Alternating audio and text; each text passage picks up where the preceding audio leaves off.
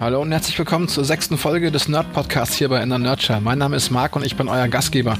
Heute präsentiere ich euch eine äh, alte Folge, quasi Retro Time und zwar äh, noch unter dem Comicladen Branding damals. Ist aber trotzdem eine coole Folge gewesen und zwar geht es um Iron Man äh, als Startschuss des MCU und ich habe äh, die allerbeste Superladenwoman Sylvia als Gast dabei und das hat äh, echt irre Spaß gemacht und da dachte ich mir, das äh, gebe ich euch auf jeden Fall nochmal aus dem Backkatalog mit. Nächste Woche eine neue Folge mit dem Steffen vom Panini Verlag, sehr informativ definitiv solltet ihr nicht verpassen. Jetzt aber ohne weiteres Gequatsche los mit Iron Man. Viel Spaß.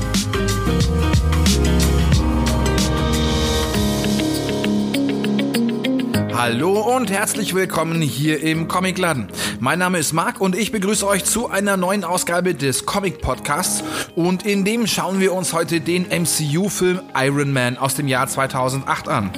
Der Film ist quasi der Startschuss für das MCU und ja, ich weiß, wir haben hier auf dem Podcast-Kanal ähm, den unglaublichen Hulk zuerst drangenommen mit meinem nicht, naja, oder Semi-Experten, den guten Klaus.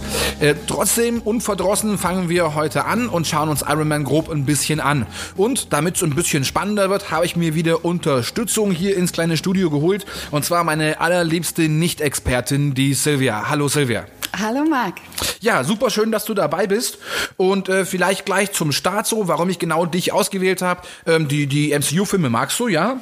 Ja, sehr. Also die gefallen mir schon sehr.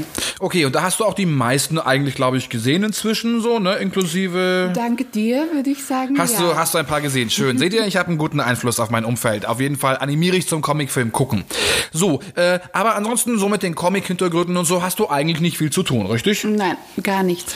Genau. Deswegen ist das heute äh, äh der Start quasi der neuen Rubrik. Marc erklärt Silvia Comicfilme. Freust du dich? Uhu, ich wollte schon immer mal nicht Expertin sein. Oh, Oh, großartig. Das kriegen wir heute problemlos hin. Und ja, wie gesagt, wir nehmen uns heute Iron Man vor. Den hast du auch gesehen? Ja. Ich darf, ja, ge länger, genau, ja. genau, genau. Ich darf vermuten, wie es ja oft bei der Damenwelt so ist, dass du den Film zwar gesehen hast, aber mir jetzt nicht mehr aus dem äh, Stegreif die Handlung erklären könntest. Mm, leider nein. Ja, okay, das macht glaube ich nichts. Ich glaube, da bist du in ganz guter Gesellschaft mit ganz vielen äh, äh Comic-Filmen oder überhaupt Filmguckern und Guckerinnen da draußen. Äh, ja, machen wir also einen ganz kurzen Abriss einmal über die Handlung für die, die es eben nicht mehr so ganz genau im Kopf haben. Vielleicht seht ihr das ja aber auch jetzt gerade kurz nach der ersten Sichtung des Films und denkt euch, hey, ich hätte gerne ein bisschen mehr gewusst vielleicht oder äh, wollt euch vorbereiten auf den Film oder mit ein bisschen Expertenwissen glänzen. Deswegen machen wir einmal eine kurze Zusammenfassung. Was passiert in Iron Man? Wir lernen in Iron Man den ja Rüstungsindustriellen Tony Stark kennen. Also eigentlich Anthony Edward Stark, der volle Name, falls du das ah, echt? noch nicht gewusst hast. Ja, genau, so heißt er. Und ähm, ja, der ist eben Waffenfabrikant und baut unter anderem die super tolle Jericho-Bombe, eine Mega-Bombe, die im Grunde ganze Berge einebnen kann. Die möchte er gern dem Militär verkaufen und demonstriert die in Afghanistan. So, mhm. dort wird er dann von der Terrororganisation der Zehn Ringe entführt. Das hat dann quasi auch so seinen Hintergrund, dazu kommen wir dann nachher noch. Und er soll dann für diese Terroristen diese Jericho-Bombe bauen. Mhm, so, mit, mit Terroristen kooperiert man ja nicht, ne? dementsprechend will es quasi Stark nicht so richtig machen. Er hat dann Gott sei Dank eine Mitgefangene namens Ho Jinsen, heißt der gute Mann. Mhm. Ich fand immer, dass Jo Hinsen viel logischer klingen würde, aber er heißt Ho Jinsen tatsächlich. ja, und ähm, mit dem baut er dann quasi, äh, vielleicht muss man noch dazu sagen, dass Stark verletzt wird bei dieser Entführung und er hat so ein paar Metallschrapnelle abgekriegt die so drohen, zu seinem Herz zu kommen. Und deswegen hat dieser Hojinsen ihm mit so einer Autobatterie im Grunde erstmal so eine, ja, ja so, so, so ein Generator gebaut, mit dem diese Schrapnelle nicht an sein Herz ja, kommen. Daran, daran, erinnerst du dich. Daran kann ich mich gut erinnern. Ja. Genau, cool.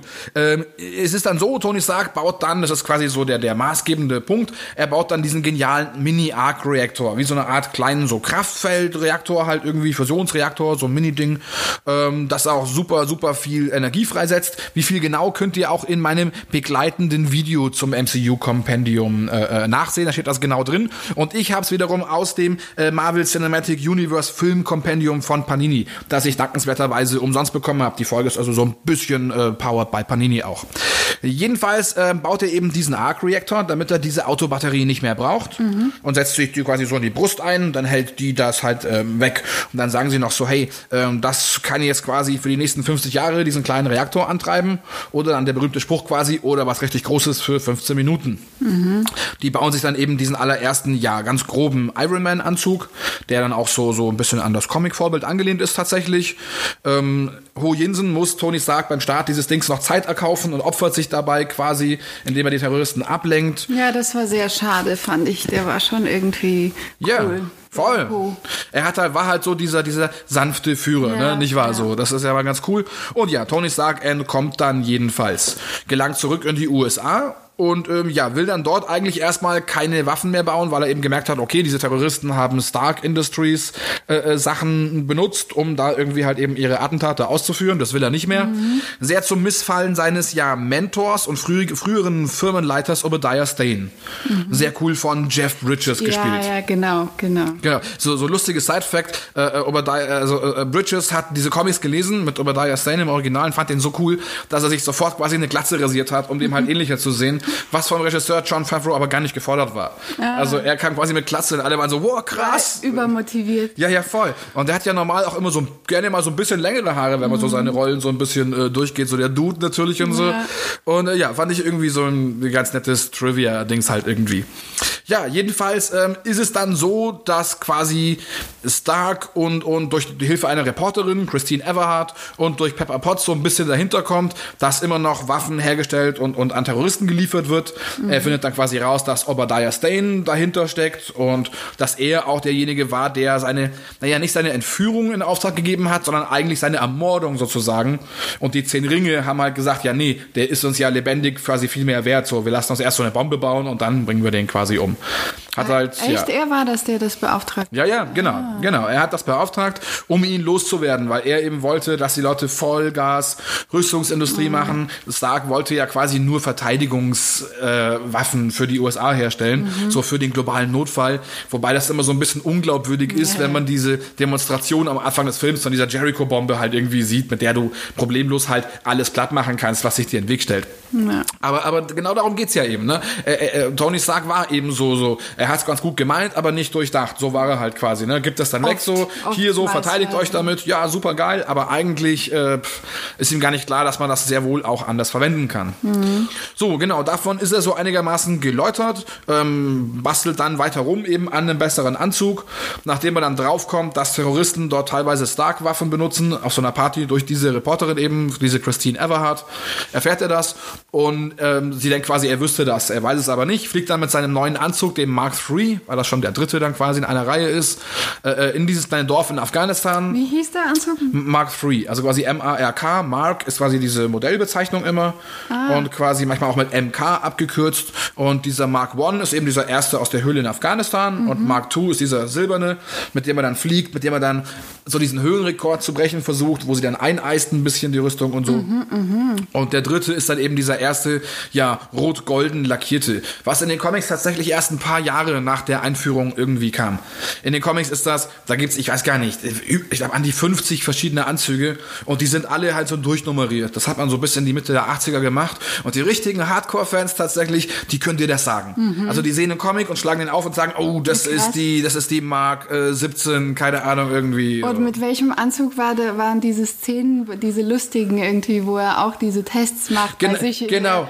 Und, und ja. dann in die Wand da sich schießt und keine Ahnung. Genau, mit seinen, ja wo, wo ihn der, der Roboter Dummy immer löschen will und so, so ob er Ja. brennt oder nicht. Genau. Das ist der Mark II quasi. Das ist das sozusagen das zweite, das zweite Modell.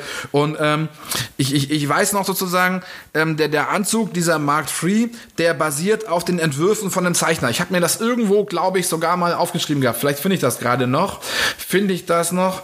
Nee, ich glaube, ich finde das nicht mehr. Aber w- was ich weiß, ist sozusagen, das war von einem bestimmten Zeichner äh, von der Serie, die ab 2008 losging. Und auf der basiert der Anzug quasi hauptsächlich. Und dieser Autor war auch dabei dann quasi bei der Konzipierung der Rüstung für den Film. Mhm. Das ist allgemein eins der großen Erfolgsrezepte überhaupt, was Marvel Studios gemacht hat. So, aber dazu komme ich nachher noch kurz, wenn wir ein bisschen über die Hintergründe quasi auch in Hollywood zum Film reden.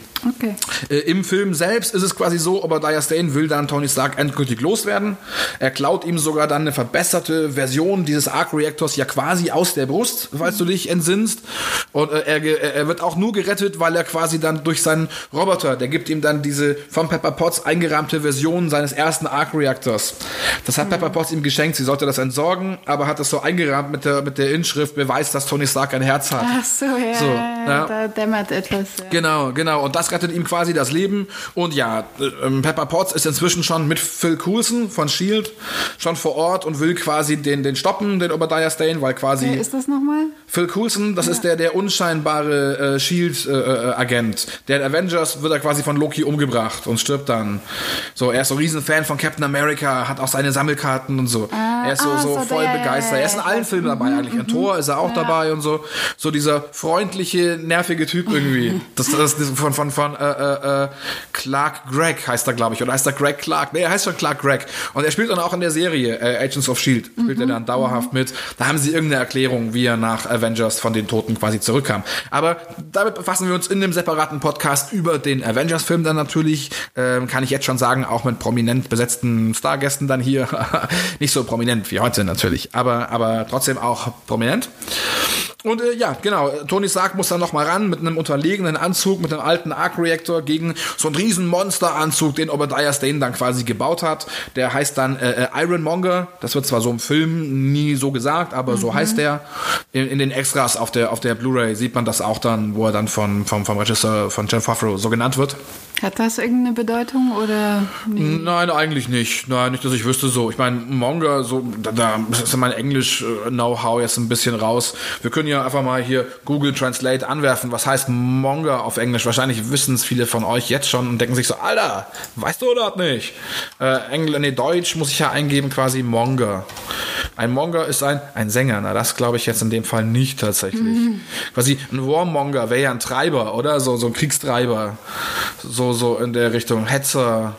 Ja, der eiserne Hetzer oder so mhm, würde ich das sagen. Mhm. Oder, oder der eiserne Schmied. Ich glaube, darauf, darauf spielt es irgendwie an. Iron Schmiede. Es gibt so eine Szene, da, da, da sagt, äh, als sie so ein bisschen uneinig sind über ihre Pläne, da gibt es ein Gespräch zwischen Obadiah Stane und Tony Stark, da sagt Jeff Bridges irgendwas sowas wie We are Ironmongers oder so, als Anspielung darauf, dass man ihnen unterstellt, dass sie Warmongers seien oder so. Mhm. Dann sagt er, in Deutsch wird das übersetzt mit, mit Wir sind Eisenschmiede. Mhm. Wir schmieden die Gelegenheit, solange sie, was weiß ich. Da machen sie irgendwie damit irgendein Wortspiel, das weiß ich noch. Okay.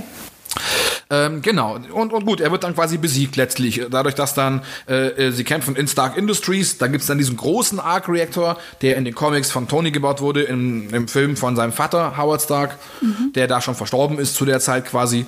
Und äh, ja, in den stürzt dann quasi Warmonger rein. Und somit ist dann quasi Jeff Bridges tot. Äh, Iron Man hat gewonnen. Gibt dann nochmal eine große Pressekonferenz, auf der er erst angibt, dass Iron Man quasi sein neuer Leibwächter sei. Und das ist dann wieder Christine Everhart, die da mit drin sitzt und dann sagt so, ach, das glauben sie doch selber nicht. Und dann sagt er so, ja, okay, ja, ich bin Iron Man. Und damit hört der Film dann ja quasi auf. Mhm. Dann gibt es noch eine kurze Post-Credit-Scene mit Nick Fury, der dann kommt so, hey, cool, Iron Man und so, wir stellen da gerade ein Team zusammen. Wäre hier interessant. Erste Titelmusik yeah. von, von, von, von, und du errätst nie, von wem die, von wem die äh, äh, Titelmelodie ist. Von wem? Ja, er ist, er ist von, warte, ich muss gucken, ich glaube Raman Chivadi heißt er. Lass mich noch mal kurz gucken, dass ich es hier habe. Ramin Javadi. Ramin Javadi. Und der hat noch eine ganz andere berühmte Melodie gemacht, nämlich dun, dun, dun, dun, dun, dun, dun. Oh, Ist interessant, oder? Ist interessant, dass der auch Krass. dann äh, äh, dieses krasse Filmthema gemacht hat, von Iron Man auf jeden Fall. So, ich, ich, ich denke aber, weil eben da schon das erste Mal diese Avengers-Melodie angeteasert wird, dass das auch von ihm sein könnte. Aber ja, ist so ein, so ein Trivia-Extra-Ding.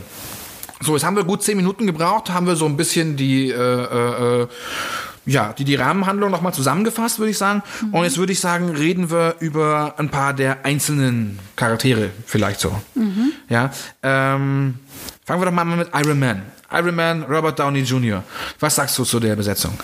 Die ist genial, die Besetzung. Die Wür- ist, Würde oder? ich jetzt mal so behaupten, als Nicht-Expertin. Ja, verstehe. Man, man denkt sich doch manchmal eigentlich, also besser hätte man es doch nicht machen können. Als hätte man ihm Ja. quasi die Rolle Ja. auf den Leib Als geschrieben, ob er oder? sich selber selbst spielt. So, To total, Ja, total. so man, mir vor. man kann vielleicht erwähnen dazu, in den Comics ähm, war er nicht immer ganz so, ganz so, so wie, wie soll ich das nennen, so, so, so lakonisch und, und, und so, so fast schon sarkastisch und so sehr schlagfertig. So war er nicht immer. Und es gibt ihn ja schon seit 1963.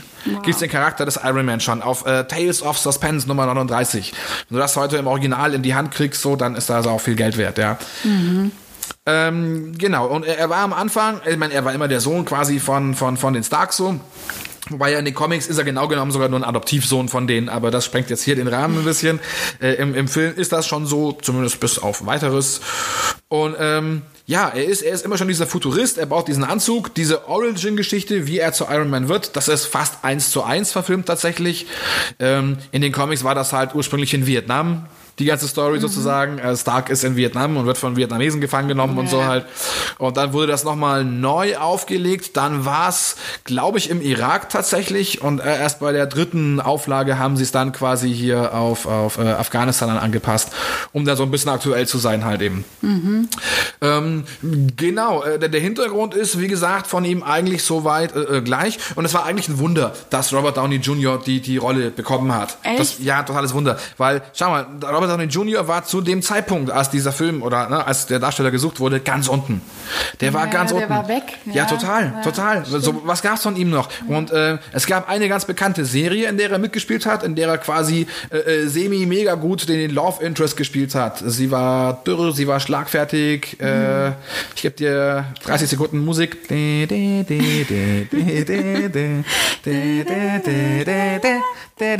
Und? ähm, ja, keine Ahnung. Ellie McBeal war's. Ellie, das heißt, ich das weiß und du nicht. Ist ja auch eigenartig. Ja, jedenfalls Ellie McBeal war's. Da hat er dann eben von hier Callista Flockhart hieß sie, oder? Der Besenstiel. ja. Ähm, die, das Beste an der Serie war doch der, der kleine Anwalt, oder? Hier, der das Nasenloch immer gepfiffen hat irgendwie. Stan Nichols heißt der Schauspieler so. Hast du das nicht geguckt? Nicht. Echt, du hast Ellie McBeal nicht geschaut? Nein. Oh, okay. Hätte ich aber eigentlich so in dein so Schema passend. Anwälte. Ja, ja. Da ist auch, da hat auch diese mitgespielt. Entschuldigung. Da hat auch diese mitgespielt, hieß die Nell, glaube ich, in der Serie. Die äh, äh, äh, äh, Porsche, die Rossi ja, oder so, die die die Freundin von, von- Alan ist, oder? Ja, glaube ich. DeGeneres, Genau, ne? So. das weiß ich. Ja, ja, genau. Und in dem, ja, in dem Dunstkreis war quasi auch Robert Downey Jr. Er war super beliebt äh, äh, bei den Zuschauern, aber nicht so sehr am, am Set. Denn er war halt bekannt dafür, dass er oft unpünktlich war, hat sich ja betrunken, hat damals mit Kokain viele äh, äh, Probleme gehabt, ist dadurch auch, glaube ich, verurteilt worden, war im Knast sogar, was weiß ich. Also es ging richtig ab so. Ja. Und eigentlich dachte, dachten alle so, der ist durch. Dann gab es noch mal so einen Überraschungserfolg mit, mit Kiss Kiss Bang Bang. Was ob du den gesehen hast? Mit, Mit Val Kilmer, Genau, genau, mit Val Kilmer als so ein bisschen so dicklichem, schwulen Privatdetektiv, der ist aber voll drauf. Der Film war mega. Also der Robert Downey Jr. kriegt halt nur aufs Maul den ganzen Film über und so. Aber es war wirklich ein unglaublich lustiger Film.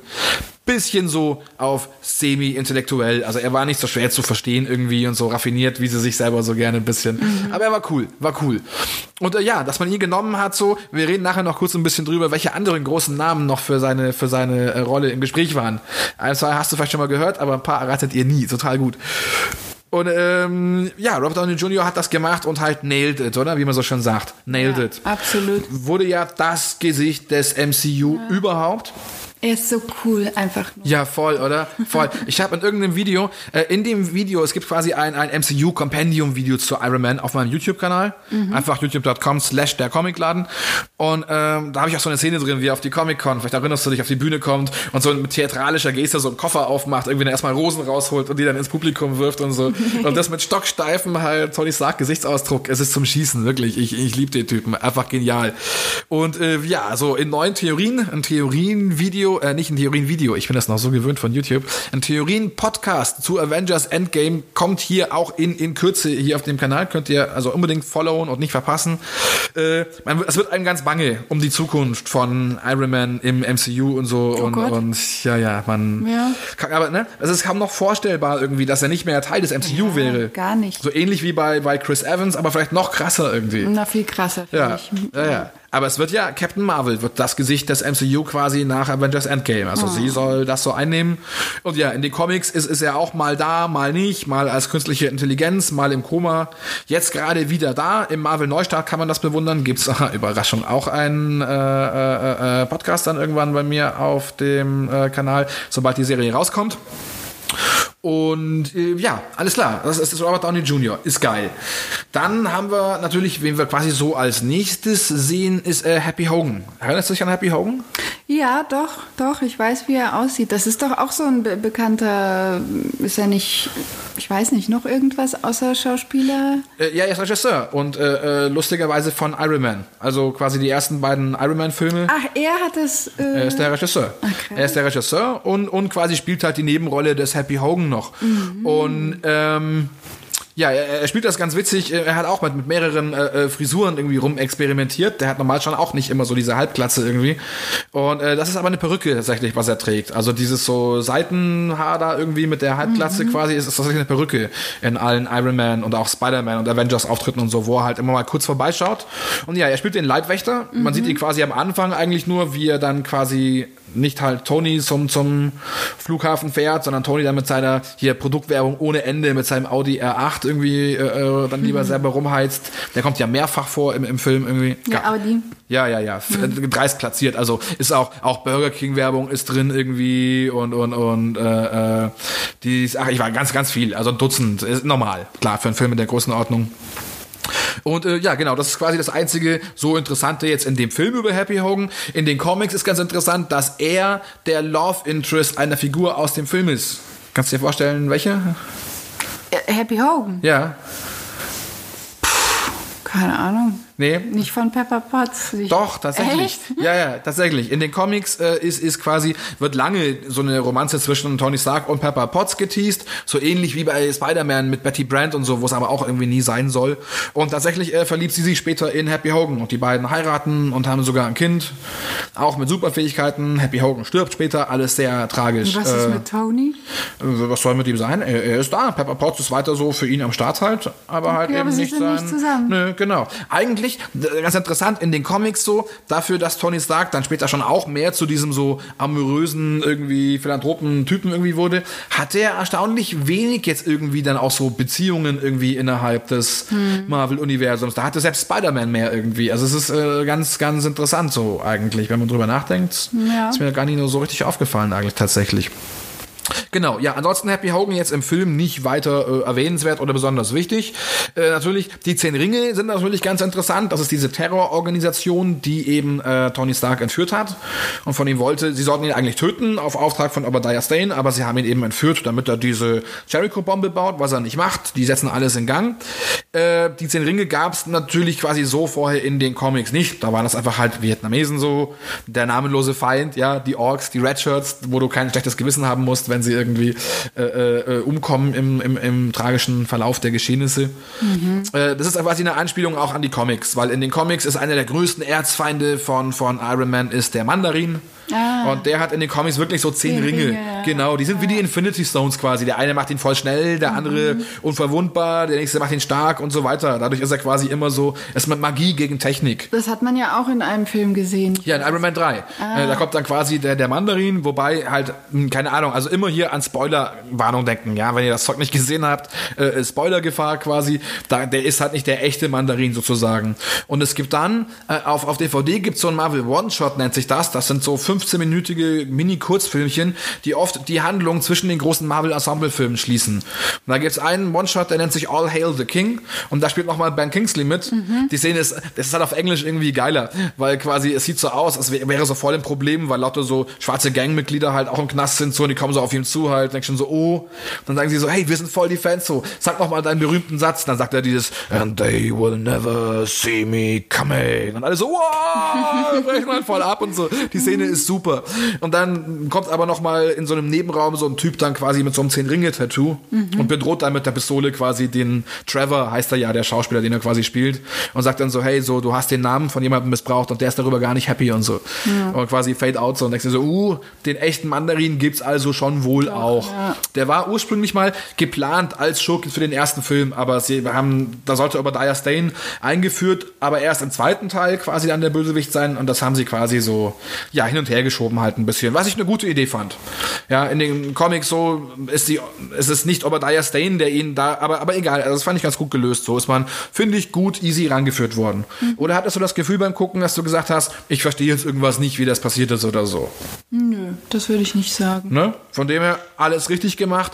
Äh, äh, ich sage euch nachher auch, wer das alles möglich gemacht hat. Kevin Feige, so ein Name, der immer wieder mal rumgeistert. Aber ja, äh, über wen müssen wir noch reden? Oh, ganz interessant zum Beispiel übrigens. ähm, es ist ja in dem Song mit im Soundtrack ist ja der Song Cochise von Audioslave. Kennst du, ne? Und der Gitarrist Tom Morello, früher ja Rage Against the Machine, dann eben Audioslave, er hat äh, äh, ein Cameo in Iron Man. Er spielt einen der Terroristen tatsächlich. Ah, und hat da kurz ein okay. Cameo. Echt? Habe ich nicht erkannt. Also muss ich ganz klar sagen, habe ich in so einem Trivia-Ding Ja, würde ich gelesen. aber auch nicht erkennen. Und ja, ja, er ist da auch ganz gut getarnt, aber er ist dabei. Und äh, genau, das kann man kann quasi abschließend sagen, auch wenn die zehn Ringe so ein bisschen als als arabische Terroristen quasi dargestellt werden und so. Die die Schriften, die man immer sieht auf den Flaggen und so, das ist mongolisch tatsächlich, ne? weil sie eben diese zehn Ringe sind und der der der der Mandarin kommt halt aus der Mongolei. Genau. So, dann haben wir eben noch hier ganz kurz können wir vom von Sean Taub gespielten äh, Ho Jinsen. Das war quasi der Gelehrte, der Mitgefangene, der eigentlich als Übersetzer quasi fungieren sollte und der dann Iron Man erstmal vor dem Tod gerettet hat. Ja. Man kann quasi immer äh, äh, Iron Man zu ihm sagen. In Iron Man 3 sagt er das, glaube ich, wo er sagt, hey, du kannst mir meine Anzüge wegnehmen, du kannst mir meine Spielzeuge wegnehmen und so und all mein Geld so, aber ich bleib immer Iron Man so. Ganz coole Aussage und das ist er auch. Ähm, genau, Ho Jensen hat ihm geholfen, er übersetzt irgendwie, was die Terroristen von ihm wollen, er hilft Tony Stark, den Anzug zu machen. Ja, er hat sich ja geopfert, damit er dann quasi zu seiner Familie kann, oder? So und sowas. Ganz genau so ist es. Genau richtig. Sehr gut. Genau so ist es. Genau. Seine Familie wurde auch umgebracht, auch von den zehn Ringen quasi. Und äh, weil er halt so ein Gelehrter ist, intellektuelle Kaste quasi, ne, wird ausgelöscht bei so einem Putsch irgendwie. Und ähm, genau, es ist dann so quasi, der, der Anzug von Stark ist dann fertig. Die Terroristen merken das natürlich genau erst dann und nicht vorher. Die ganzen körperähnlichen Teile dachten sie alle gehören zu Jericho-Bomben, whatever, keine Ahnung. Auf jeden Fall, da stahlen sie es halt plötzlich. Und ja, Tony Stark braucht halt noch eine Minute oder so, bis der Anzug hochgefahren ist. Also schnappt sich Ho Jensen als, als Gelehrter, als, als Wissenschaftler, als Lehrer so, ja, ein Maschinengewehr und rennt halt so um sich feuernd irgendwie raus. Hat er auch geil gespielt, weil er schon so unbeholfen noch aussieht. Da denkst du, ja, so sehe ich wohl auch aus mit einer M4 in der Hand irgendwie. Schlecht, ja. Und genau, äh, äh, auf dem Weg nach draußen trifft Tony Stark den sterbenden Jensen ja. Und das Ja. ist dann so der, der, der, der, der Onkel Ben-Moment, wie bei Spider-Man eigentlich. Ja, Ja, das ist das dann war der. sehr traurig. Genau, und er sagt ihm dann so, hey, verschwenden Sie so Ihr Talent nicht und so, ja, machen Sie irgendwas aus Ihrem Leben. Und das ist so in den Comics wie im Film mit einer der Gründe, warum dann der Wandel vom eher gewissenlosen, äh, aber charmant gespielten äh, Playboy, Millionär, äh, Philanthrop, Genie, keine Ahnung, ja, äh, zum, zum ernstzunehmenden Superhelden mit Opferbereitschaft äh, wird. Entschuldigung, ja, genau. So, wir, wir haben schon gar nicht mehr so lange, so geplant sind noch so 15, 20 Minuten. Gehen wir durch, wen wir noch kurz haben. Die wichtigsten Figuren haben wir fast. Der Reihenfolge nach kommt noch Lieutenant, Lieutenant, Lieutenant Colonel James Rhodes, meistens nur Rhodey genannt. Der kommt auch noch vor. Ja, der, der, der sammelt äh, Stark mit auf. Äh, auch als Stark so ein bisschen rumfliegt und dann von diesen beiden äh, Düsenjets entdeckt wird. Dabei beschädigt er dann ja einen und rettet dann den Piloten zwar, aber so auf jeden Fall, um das Militär so ein bisschen von sich zu halten. Deren militärischer Berater ist James Rhodes, mit dem ist er befreundet. Gesteht er ihm dann, dass er Iron Man ist. Ah, okay. Damals noch von Terrence Howard gespielt im ersten Iron Man. Und ähm, Echt hat sich der Schauspieler da äh, ja, ja, ja. geändert? Ja, schon. Ah. Hast, hast du das echt nicht ge nee. Okay, also halt, ja, ja, Terrence Howard ist es im, im ersten Teil und er wurde dann ersetzt dann ab Iron Man 2 durch Don Cheadle. So, so vielleicht, ähm, so, ich, ich zeige ihr nebenbei mal, nicht wundern, ja, wir, wir googeln das mal, dass du mal die, den Unterschied siehst. Hier haben wir Terrence Howard, das war er. er ist, echt? genau. Okay, den hab ich und, Und vergessen. ist, ist er nicht der auch aus dieser Musikserie Empire? Ja, hat er nicht auch ja, das stimmt, gespielt? ja. Doch, ne? Ja, genau. doch. Das hat er gespielt und ja, der aktuelle Rhodey ist ja quasi Don Cheadle und das ist dann er Ja, hier. genau. Und den, den habe ich auch im Kopf, wenn ich an Rhodey denke. Klar, er hat natürlich jetzt in viel mehr Filmen gespielt inzwischen halt so, ja. Ja. Äh, es gibt aber aber viele, die, die gesagt haben, okay, das ging irgendwie auch nicht mit rechten Dingen zu, dass äh, Terrence Howard da war. Und äh, Gerüchten zufolge war Terrence Howard wohl der, der bei diesem Casting-Karussell Robert Downeys äh, Namen wohl mit reingeworfen hat. Die beiden waren wohl befreundet so ein bisschen. Mhm. Ja. Und äh, man sagt das so ein bisschen und man, man sagt dann eben, dass Teil 2 äh, dass er deswegen neu besetzt wurde, weil seine Gagenforderung nicht erfüllt werden konnte quasi. Und die, sagt man wiederum, konnte nicht erfüllt werden, äh, weil Robert Downey Jr. so einen großen Anteil davon haben wollte, von dem, was halt an, mhm. an Casting-Geldern halt für diese Produktion zur Verfügung stand. Ob das nun so ist oder nicht, ja. das geht so in der Presse immer ein bisschen hin und her. So wie ich es verstehe, sind die beiden aber bis heute nicht so richtig on speaking terms, wie man so schon sagt. Also, hm. ja, schwer zu sagen, wie das war. Äh, schlecht für Terence Howard, gut für Don Cheadle ja. der dann später ja eben zur War Machine wird. Das ist in den Comics ähnlich. In den Comics ist es so, dass ähm, Tony Stark entkommt aus Vietnam und befreit dabei den Piloten äh, äh, äh, James Rhodes. Mhm. Der ist ihm dann mega dankbar, arbeitet dann später für, für Tony Stark als Leibwächter. Irgendwann steigt der dann ab und zu in den Iron Man Anzug, um quasi so, ne, wenn Tony Stark irgendwo ist, mit dem Anzug rumzufliegen, damit alle wissen, aha, yes. Tony Stark ist nicht Iron Man. Auf. Genau, genau, vor allem damit in den Comics ähm, sagt, weiß man manchmal, dass Tony Stark Iron Man ist und manchmal weiß man es nicht. Es wird oft so rückgängig gemacht und hier Gedanken so. löschen und da und bla. Also ich dachte, mal, das weiß man immer. Nee, nee, nee, das ist wie mit Spider-Man im, im, Civil War wussten dann auch alle, Peter Parker ist Spider-Man und dann wurde das Gedächtnis von allen gelöscht. So, mhm. das gab es auch bei Tony Stark eben, das gab es beim Sentry. Das ist sehr praktisch. Diese, ja, Wahnsinn. Mein ja, Gedächtnislöschung. Super, super. Das machen sie total gerne, immer wieder. Vor allem Brian Michael Bendis hat das immer wieder gerne gemacht. So, der hat oft Probleme gehabt, irgendwie Stories gut zu erklären, ohne einen MacGuffin und ohne einen Deus Ex Machina. Mhm. Ja, egal, darum geht's nicht. Ähm, genau, also blöd irgendwie gewesen für, für War Machine. Er hat, er hat diese, diese Szene, wo er überlegt, ob er Tony helfen soll und sieht noch so einen zweiten Anzug da stehen. Er überlegt, ob er einsteigen soll und sagt dann noch so, ah, ein anderes Mal, andermal Baby oder irgendwie so oder irgendwann mal Baby, irgendwie sowas. Ja, kam für Terence Howard nicht mehr dazu. Und dann haben wir natürlich noch äh, äh, zwei, ja, eine mittelgroße Figur, Pepper Potts, dabei, mhm. die unermüdliche, schlagfertige, fleißige Assistentin für, für, für Tony Stark, mhm. die alles macht, die eigentlich sein Leben plant, oder? Die ja. die Firma halt mitleitet, später dann ja ganz, die, die aber auch die, die äh, äh Gespielinnen von Tony Stark mal aus dem Haus wirft am Anfang, wenn es sein muss. Und die natürlich aber quasi der, der Love Interest irgendwie ist. Ja. Wie, wie, wie fandest du die Beziehung der beiden so in den, in, in den Filmen? Fandest du es irgendwie. Mm, ich fand es jetzt nicht ganz so überzeugend irgendwie. Ich fand es ich weiß nicht, eher so ein bisschen kühl. Hm. Also, nee. Was aber mit Sicherheit nicht an unserem mega charmanten RDJ liegt, wie Natürlich man ihn ja nennt. nicht. Das lag schon an der etwas spröden und ja im Real Life auch ein bisschen eigenartigen Gwyneth Paltrow. Ja. Gwyneth Paltrow ist ja so eine, sie hat ja irgendwie so einen, so einen Online-Shop. Ich habe mir das mal angeschaut. Ich könnte ja nicht mehr die URL sagen. Ich will es auch gar nicht supporten, aber wer das sehen will, der, der findet das. Und da verkauft sie irgendwelche auch so Naturheilprodukte, irgendwie so ein Zeug. Und das ist ganz irgendwie doll in der Kritik, weil sie irgendwas hatte, wo sie wohl sagte irgendwie, dass das quasi fast auf jeden Fall gegen Krebs halt quasi oder wie auch immer. Mhm. Und viele Leute haben das genommen so und wie sie dann immer sind, die Leute dann, weißt du, dann gleich so, hey, ich höre mit der Medizinbehandlung yeah. jetzt auf, weil es gibt ja jetzt das hier und das ist natürlich super. Äh, hat natürlich bei vielen Leuten nicht geholfen und aufgrund der abgebrochenen Behandlung äh, äh zu, zu ja, Verschlimmerungen der Krankheit bis zum äh, Tod geführt hat. Oh und das natürlich, ja, ja, da gab's das. Und sie ist ja auch so eine irgendwie, sie, sie, sie vertritt irgend so eine äh, Kinderernährungsphilosophie, dass sie das Essen so vorkäut. Was? Das, ja, es gibt, es gibt Videos davon im Netz, wirklich. Es gibt Videos davon im Netz, wo sie irgendwie was isst so und dann wie so Vögel halt, dann, dann, dann, dann, dann, dann, bröckelt sie das, das Vorgekaute halt dem, dem Kind dann in den Mund und so. Es ist so ekelhaft, kein Witze. Auf jeden Fall ist die Verrücktheit. Okay, okay, sie ist crazy, alles klar. Ja, sie ist total crazy. Und deswegen nervt sie mich total irgendwie. Obwohl sie einen guten Film hatte. Ich glaube, äh, äh, ich weiß nicht mehr, wie der hieß. Ein Tag wie in, kein anderer oder was in, weiß ich. In sieben, wo ihr der Kopf abgeschlagen wird. Ja, ja, gut, wenn man kein, ja, ja, gut, gute Referenz, wenn man kein Fan von ihr ist natürlich. Aber der Film ist, ist viel zu stark, trotz ihr so, ja. Äh, aber nee, es gab auch so einen Film, Ein Tag wie kein anderer oder was weiß ich. Da gibt's so, sie ist so ein normales Mädchen irgendwie mit einem Freund und wohnt irgendwo. Und dann gibt's eine Szene, die sich nur darum dreht, ob sie einmal eine S-Bahn kriegt oder nicht. Der Film spielt dann immer auf zwei so Ebenen. In der einen Handlung hat sie die S-Bahn gekriegt mhm. und, und äh, äh erfährt dann eben, dass ihr Freund sie betrügt und so halt irgendwie. Dann geht ein riesen Drama draus los so. Und in dem anderen verpasst sie mhm. quasi die S-Bahn, kriegt's dadurch nicht raus und so. Und Und das sind dann zwei verschiedene Wege, wie sie, glaube ich, trotzdem dann zu ihrer großen Liebe am Ende irgendwie kommt und so. Das war ein ganz cleverer Film, ehrlich gesagt, mit Ah, diesen okay, zwei ja, so. Klingt äh, spannend. Ja, ja, ja, der könnte dir bestimmt gefallen so. Und der war trotz ihr, oder ich traue es mich kaum zu sagen, wegen ihr ziemlich gut. Aber im MCU stört sie mich. Ja, stört mich Gwyneth Paltrow total. Ich finde auch, dass sie spröde ist und so. Und äh, ja, keine Ahnung. Man hat ja jetzt schon Bilder von ihr gesehen, auch in so einer Rüstung und so für Avengers 4, also für Endgame. Wer weiß, so. Ich, ich tippe darauf, dass sie in irgendeiner alternativen Realität vielleicht selber Iron Man oder Iron Woman geworden ist, aber ja, wir werden, wir werden sehen. Gut, dann haben wir noch die ganz kleine Rolle der Christine Everhart, gespielt von der, ähm, ähm, von der kleinen Leslie Bibb.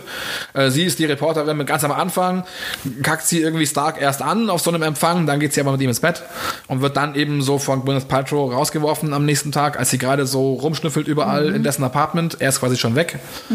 Und äh, sie ist aber auch diejenige, die ihm dann nach seiner Rückkehr aus Afghanistan Bilder davon zeigt, dass Waffen von ihm, von Stark Industries, an Ja. äh, Terroristen geliefert werden, sozusagen. Und das letzte Mal quasi ist sie dann diejenige auf der Pressekonferenz kurz vor Ende des Films, wo sie sagt, ah, das mit, der Leib, mit dem Leibwächter und Iron Man, das ist doch Blödsinn. Und wo er dann sagt, ich bin Iron Man, I am Iron Man. Heißt, dreimal kommt sie vor, alle dreimal ist sie irgendwie total nervig. aber, aber ja, sie spielt so ihre Rolle. Seit 2009 oder so gab es sie dann auch in den Comics. Allgemein ist es quasi immer so, dass die Comics, die sind quasi lose Inspiration für die Filme des MCU. Das ist nie eins zu eins so. Das ist ja auch eine alternative Realität.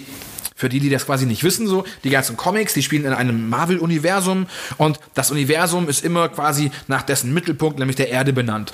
Das heißt, da wo die Comics spielen, das nennt sich Erde 616. Das weiß ich auch. Ja, oder? Weißt du, äh, gut, ja, weißt du. Weißt du dann auch zufällig, wie das MCU-Universum heißt? Äh, ja, Erde 1999. Fast, ein, eine 9 noch, eine Eine 9 Neun noch. noch. Aber das ist schon ganz schön nerdy, dass du das weißt. Ja, ja, das Vielleicht ist schon. bin ich ja gar keine Nicht-Expertin. Ja, vielleicht muss ich dich ja auch bald wie den Klaus zur Semi-Expertin hochstufen. Aber da gucken wir mal. Wir haben noch mehr Folgen. Unter anderem besprechen wir beide äh, auch noch in einer der nächsten Folgen den Punisher und dessen äh, wahre Origin. Das wird auch eine ganz coole Folge. Da können wir dein Wissen nochmal auf den Prüfstand stellen. Cool. Aber ja, der Schritt zur, zur Semi-Expertin ist nicht mehr weit. Das war schon, das war schon ziemlich Penny-mäßiges Nerdwissen so. ja, genau. Ähm, auf jeden Fall, ich habe komplett den Faden verloren. Wir hatten Christine Everhart, äh, die ist dort eigentlich abgehakt und dann haben wir natürlich Obadiah Stane. So, Obadiah Stane ist natürlich der große Gegenspieler, genial von Jeff Bridges, dem Dude, gespielt. Ähm, sehr coole Rolle, sehr guter Antagonist, auch wenn sein zwar sehr ähm, konsequent gesetzt steigender Wahnsinn gut umgesetzt wurde, hat es eigentlich keinen Grund so ein bisschen. Ne? Also so ein bisschen fragt man sich schon, Wieso? warum denn der Hass auf ihn quasi, Tony Stark war ja quasi sein Ziehsohn. Also die, die Background-Story im Iron Man-Film ist quasi, dass äh, äh, Tony Starks Eltern gestorben sind, als er so 16 oder 17 war und wurde zur Waise. In dem Zeitpunkt hat dann eben Stark Industries wurde von seinem Vater Howard Stark aufgebaut, bis Tony Stark volljährig war, in den Staaten ja erst mit 21, hat dann quasi Obadiah Stane die Geschäftsleitung übernommen. Dazwischen. Genau, als Interimsgeschäftsführer quasi. Und mit der Volljährigkeit ging das dann wieder an Tony Stark über. Ja, und dann hat Obadiah Stane nicht gefallen, in welche Richtung Stark das Unternehmen gelenkt hat. Er wollte halt Vollgas Rüstungsindustrie. Das ist der Grund für den ganzen Hass so. Aber wenn ich mir sicher bin, dass bei solchen Geldsummen und so, die da herrschen, in echt auch Leichen entstehen können, ja, bin ich mir durchaus sicher, dass, ich meine, Leute, die sich umbringen für, für 400 Euro im Taxi irgendwie, äh, ja, die töten auch für Billionen oder Milliarden schwere Waffengeschäfte, schon klar. Ja. Aber, aber sein Hass gegenüber seinem Ziehsohn quasi, er hat ja trotzdem alles. Er hat ja trotzdem Moss Anleger, Aktien, Geld, Reichtum, Einfluss. Die Frage wäre jetzt so ein bisschen, Gier. ja gut, ja klar, Gier, okay, Noch immer. mehr und mehr, immer mehr. Ja, ja, Gier, Liebe, Rache, ne, das sind so die drei, Ja. das geht natürlich immer. Okay, das stimmt. Ähm, Aber er hat es schon geil gespielt, finde ich. ja, das ist mega gut gespielt. Ich, ich dachte, der Mann kann gar nicht Ja, scheiße spielen. So. Ja. Ähm, was man klar sagen kann, so sehr coole, äh, sehr coole Anspielung fand ich. Es gibt diese Szene, als Tony Stark quasi gerade seinen, seinen Mark II baut, also den, den silbernen Anzug, ne, Mhm. diesen Prototypen, diesen neueren. Ähm, kommt zwischendrin ja mal Obadiah Stane in sein Apartment. Und da erzählt ihm, Entschuldigung, da erzählt ihm Tony Stark auch ein bisschen über die Technologie so. Und da möchte ihn dann ja schon Obadiah Stane schon überreden, diesen neu gebauten Arc Reactor, ne? also das Ding in seiner Brust, das quasi äh, sein Herz rettet und den Anzug antreibt, dass, dass die Wissenschaftler von Stark Industries noch mal draufschauen sollen und so. Und Stark will das nicht so richtig.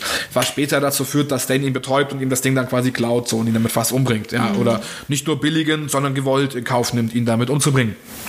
Äh, in der Szene setzt er sich ans Klavier und spielt. Mhm. Und was ich ganz geil finde, ist, dass er dann da eine Melodie von Salieri spielt. Mhm. Hast du, finde ich, schon mal gehört? Mhm. Salieri, Antonio Salieri, äh, hat gelebt zur selben Zeit wie Mozart äh, am Königshof.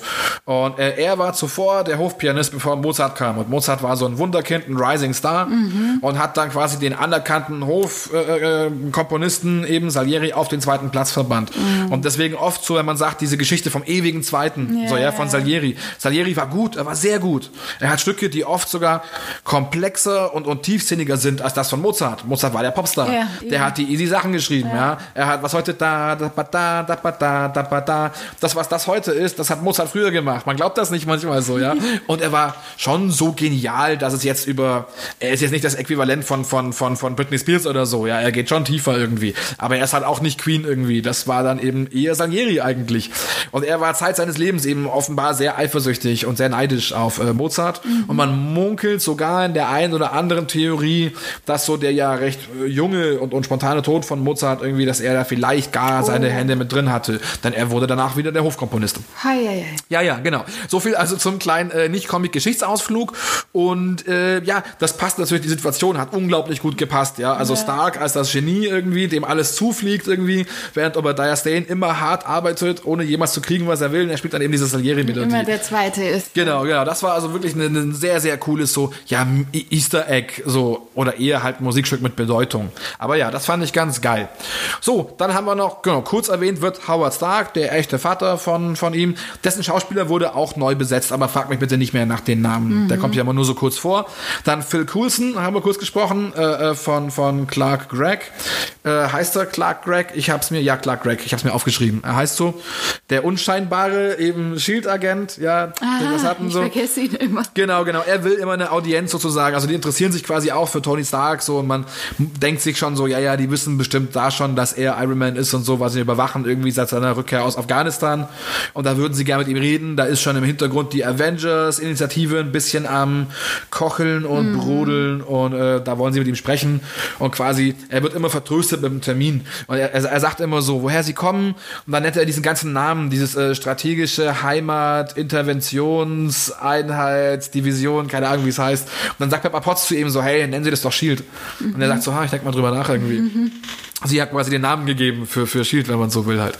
Ähm, genau, und er arbeitet ja letztlich für Nick Fury. Der ist dann quasi der letzte wichtige Charakter aus dem Film, der kommt nur im Abspann vor, mhm. ist der ähm, ja, einäugige Superspion, der Leiter von Shield, Samuel Die Badass Motherfucker Jackson. Ich glaube, er ist der Einzige, zu dem du irgendwie sagen darfst, yo man, nigga, Motherfucker. Ich glaube, er ist der Einzige, wenn du nicht als Rassist giltst, wenn du das so sagst. Ich glaube, er wird sich freuen drüber. Ja, weil also, er einfach mega cool Weil er drüber steht, über ja. Allem. Und ich glaube, ich glaube, er hat in seinem Geldbeutel irgendwie sogar Bad Motherfucker stehen oder so. Also ich finde es mega gut, ja. Geiler Typ. Und es war nicht für jeden Comic-Fan einfach zu verknusen, denn Nick Fury war in den Comics weiß.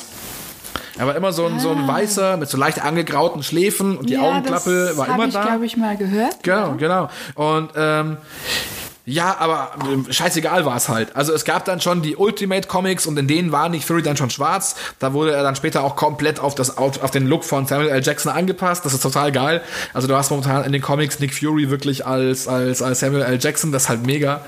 Äh, äh bei ihm ging das klar, fand ich. Ja, so ich habe mir etwas schwerer getan mit Idris Elba als Heimdall so. Mhm. Bei den nordischen, Gott, äh, nordischen Göttern. Bei den nordischen Göttern äh, fand ich das etwas schwierig. Ist mir egal letztlich, was du, woher du kommst und wie du ausschaust und so halt. Da hätte ich mir nur etwas mehr Comic-Treue gewünscht oder so. Aber egal. Trotzdem hat das gut gemacht so. Ähm, so, dann noch ein bisschen Trivia. Jetzt sind wir ja schon ganz gut durch. Wir haben schon einiges durchgekaut. Wir kommen auch zum Ende. Mhm. Ich habe aber noch so ein paar Trivia-Goof-Sachen für euch rausgesucht. Äh, klar, ein Stan Lee-Cameo gab's. Stan Lee, Gott hab ihn selig, wandelt ja, leider nicht mehr unter uns. Aber seine Geschichten werden uns immer bleiben. Und äh, auch dieses Video heute ist durch Stan Lee möglich. Ja, er hat das alles erfunden. Äh, er spielt, er ist auf so einer Party, bei denen äh, äh, äh Stark ihn dann mit Hugh Hefner verwechselt. Ja. Das ist so, ja, ja, immer ganz geile Szenen. Und äh, ja, interessant war, äh, Mitte der 90er oder Anfang der 90er eigentlich schon, steckte Marvel ja so ein Geldproblem. Dieser Comic-Boom war vorbei.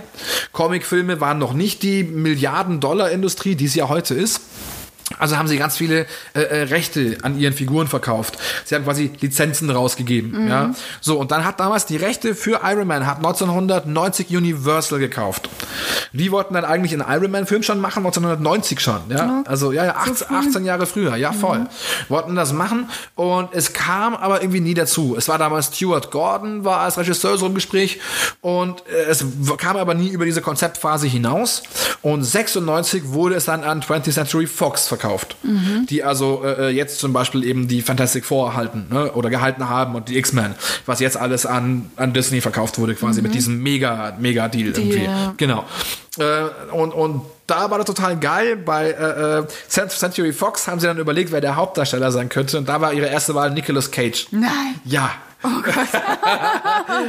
den, den wollten viele als auch auch als Superman sollte ganz lange Nicolas Cage damals äh, äh, sein so ja ja gibt's ganz viele Memes so mit seiner Frisur halt und so Gott. dafür war er ja immer bekannt äh, ja hätte ich mir auch nicht vorstellen können allerdings und dann wurde es ein Jahr später noch schlimmer 98 war dann Tom Cruise als Hauptdarsteller im Gespräch. Und da stand ganz kurz vorm Klappen irgendwie. Nur wollte Tom Cruise daraus so ein, ja, Tom Cruise-Vehikel Cruise machen, Film wie, machen, ja. wie, wie Mission Impossible oder so. Es geht quasi überhaupt nur um ihn und so.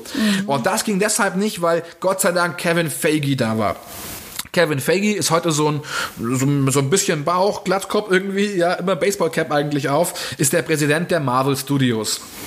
Ja, und äh, das ist ganz interessant, weil er hat wirklich da irgendwie als Praktikant angefangen, sich ewig zum Präsidenten hochgearbeitet, ist mega Comic-Fan und hatte deswegen die Idee, nachdem Superheldenfilme ganz lange nur so la la liefen, Spider-Man ging, aber sonst ging eigentlich nichts, wollte er zum ersten Mal so ein zusammenhängendes Universum machen, wo die Cameos haben, Crossover nennt man das in den Comics, wo das alles so zusammengeschichtelt ist und die Figuren überall auftauchen und es sich alles zu einer großen Story hinarbeitet. Und deswegen hat er gesagt, halt geht Tom Cruise nicht. Sagt er mal, wir wollen keinen Tom Cruise Film hier machen. Ja. Wir wollen das in ein großes Universum eindingsen. Ein Gott sei Dank war er da. Ja, ja. Und trotzdem sind sie ja ein bisschen vom Regen in die Traufe gekommen, weil zu sagen irgendwie, dass Robert Downey Jr. die Rolle nicht hart geowned hätte, Ja, aber irgendwie anders. Ja, ja, er war vielleicht, hat sich vielleicht mehr in den, in den Dienst der Sache gestellt, vielleicht Ja. tatsächlich oder so, ja. Ähm, genau, äh, dann ist es so, das ging dann trotzdem nicht zusammen, obwohl Stan Lee einen ersten Drehbuchentwurf geschrieben hat, was ziemlich geil gewesen wäre. Und dann wurde das Ding äh, wiederverkauft, 2000 an New Line Cinema. Unglaublich, also wie die Braut, die keiner wollte. Der wurde durchgeschoben, der Film, jeder wollte irgendwie und dann doch nicht. Und da sollte dann erst Joss Whedon den Film drehen und dann war Nick Cassavetes im Gespräch. Und der ist auch so ein Schauspieler-Regisseur-Typ, äh, hat mega, mega Sachen gemacht, wie äh, Die Maske oder Face Off im Körper des Feindes. Mega Thriller. Er hat aber auch so Mist wie Delta Force 3 verbrochen, wo er selber Regie und, und, und, und, und, und Darsteller in, in Personalunion war. Ja. Äh, 2005 gingen dann die Rechte zurück tatsächlich an Marvel. Und das war eben die Phase, als dann Kevin Feige gesagt hat, hier, wir machen jetzt die Marvel Studios auf. Ja, wir sind nicht mehr nur noch Lizenzgeber, sondern wir machen ein eigenes Studio und setzen jetzt selber um, was wir können. Und so fing das dann an. Ähm, was er äh, ganz geil war, was wir, was ich noch vergessen habe während der New Line Cinema Phase, war als möglicher Regisseur auch Quentin Tarantino im Gespräch. Ah, echt? Ja, das wäre auch abgefahren gewesen. Aber das kann ich mir nicht vorstellen. Ja, oder? Wär's schon, aber ja, das wäre krass gewesen. Ja, ich sehe das schon so Westernmusik irgendwie und irgendwie, ja, das wäre krass geworden. Ähm, genau, aber ja, Marvel Studios wurden dann gegründet 2005. Die Rechte waren wieder da. Kevin Feige war am Drücker und er hat dann gesagt, hey, wir können nicht Comicfilme machen, ohne Ahnung von der Materie zu haben. Deswegen hat er die Leute aus diesen ganzen Cartoon- und Comiczeichner-Departments zusammengeführt, hat die an einen Tisch gesetzt, ja. Der hat ganz berühmte Autoren aus den Comics, wie, wie, wie äh, Joe Quesada, der ganz lange Chefredakteur bei Marvel war, geholt. Der hat äh, Brian Michael Bendis geholt. Der hat Legenden wie Mark Miller geholt. Er hat die alle mit an den Tisch geholt und die gefragt, ja, ganz früh in der Drehbuchphase mit einbezogen. Und das ist, warum die Inspirationen so stark da sind und warum diese Filme für Fans und für Neueinsteiger halt sehr, sehr, sehr cool sind irgendwie. Ja. Warum auch die Fans diese ganzen Änderungen zum Comic-Universum sehr, sehr gut äh, mitnehmen, weil sie eben wissen, ja klar, Erde 1999 ist so eine parallele Realität, hat nichts mit dem zu tun, was in den Comics passiert, nimmt nur Bezug darauf und ist trotzdem aber mit Herzblut umgesetzt. Was dem DCEU lange gefehlt hat. Na, ich, äh, irgendwie Wonder Woman war der erste Film, der diesen Spark irgendwie getragen hat, der wirklich gesagt hat, Ja, Herzblut. Ja, geiler Film. Ja, also der und Aquaman hatte das auch so ein bisschen. Der war zu gescrampt, da war zu viel drin, aber er hatte auch diese gewisse Leichtigkeit, damit Momente, umzugehen. ja. Ja, ja, nee, fand ich schon auch gut. So, was haben wir noch an Kleinkram? Äh, Industrial Light und Magic haben die Effekte gemacht. Die sind seit, weiß nicht wie viele Jahrzehnten der Name, das Maß aller Dinge, wenn es um Effekte geht. Mhm. Haben eben auch, äh, äh, ich glaube, ich glaube, das ist sogar die, die Firma von, ich glaube, George Lucas hat die sogar gegründet. Und äh, ja, die machen die Effekte, haben es auch für Transformers gemacht, Pirates of the Caribbean, äh, Fluch der Karibik auf Deutsch, ne, glaube ich. Mhm. Ja, geile Mucke hatten wir drin von Curve, wir hatten Filter drin, Hey Man, nice shot. Wir hatten Cochise drin von, von Audioslave. Wir hatten natürlich Iron Man von Black Sabbath. Yay. Das trifft bei dir, glaube ich, einen Nerv, gell? Oh, ja. Und er trägt ja auch, äh, Tony Stark trägt doch auch ein T-Shirt. Ja, ja, Black, Black Sabbath, Shirt, ja. genau. Ich glaube aber, dass das tatsächlich im Avengers-Film dann erst ist. Ah, gut, das kann So, glaube ich. Also mit ziemlich coolem Auftritt in Stuttgart ankommt und Loki stoppen will, so. Äh, ich glaube da. Aber ja, ja, Black Sabbath kommt immer wieder. ACDC war natürlich mit drin, ziemlich am Anfang. Back in Black. Und äh, ja, ansonsten glaube ich, sind wir dann soweit auch durch. Wer von euch sagt, Mensch, ich hätte diesen Film total gerne als Comic gehabt, könnt ihr machen. Da gab es 2010 eine zweiteilige Miniserie von Panini, kam die hier raus. Äh, einfach Iron Man, Doppelpunkt, ich bin Iron Man. Da war dann äh, Peter David der Autor und Sean Chen war der Zeichner. Könnt ihr bei Panini kriegen. Dann habt ihr einen ganz coolen Comic so und vielleicht auch einen guten Punkt einzusteigen. Cool. Ansonsten, wer sagt, Mensch, ja, hat mich mega interessiert, der folgt auf jeden Fall diesem Podcast, verpasst nicht die nächste Folge. Wir reden über alle möglichen coolen Sachen.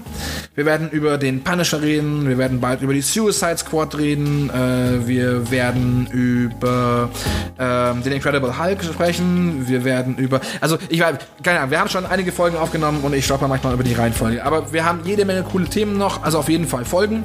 Schaut auch auf dem YouTube-Kanal vorbei, youtube.com slash der Comicladen. Äh, teilt auf jeden Fall diesen Podcast auch, empfehlt ihn all euren Freunden. Ähm, Instagram nicht vergessen. Instagram nicht vergessen, genau, Instagram slash der Comicladen. Ähm, Genau, ansonsten danken wir auf jeden Fall auch noch Just Music. Die sind verantwortlich für den guten Ton. Von denen habe ich das Mikro, mit dem wir das hier einsprechen. Wir sagen danke an Panini und danke an Star Wars Entertainment. Danke. Und ja, vielen lieben Dank an meine nicht bis Semi-Expertin Silvia. ja, ich danke auch. Es war mir eine Freude. Und, genau. Und ähm, ja, jetzt sind wir quasi dann soweit für heute fertig. Äh, mein neu eingeführtes, mega beliebtes Assoziationsspiel, 60 Sekunden, 13 Fragen, machen wir in der nächsten Episode. Und äh, für heute sage ich dann mal vielen Dank fürs Einschalten. Passt auf euch auf und auf Wiedersehen.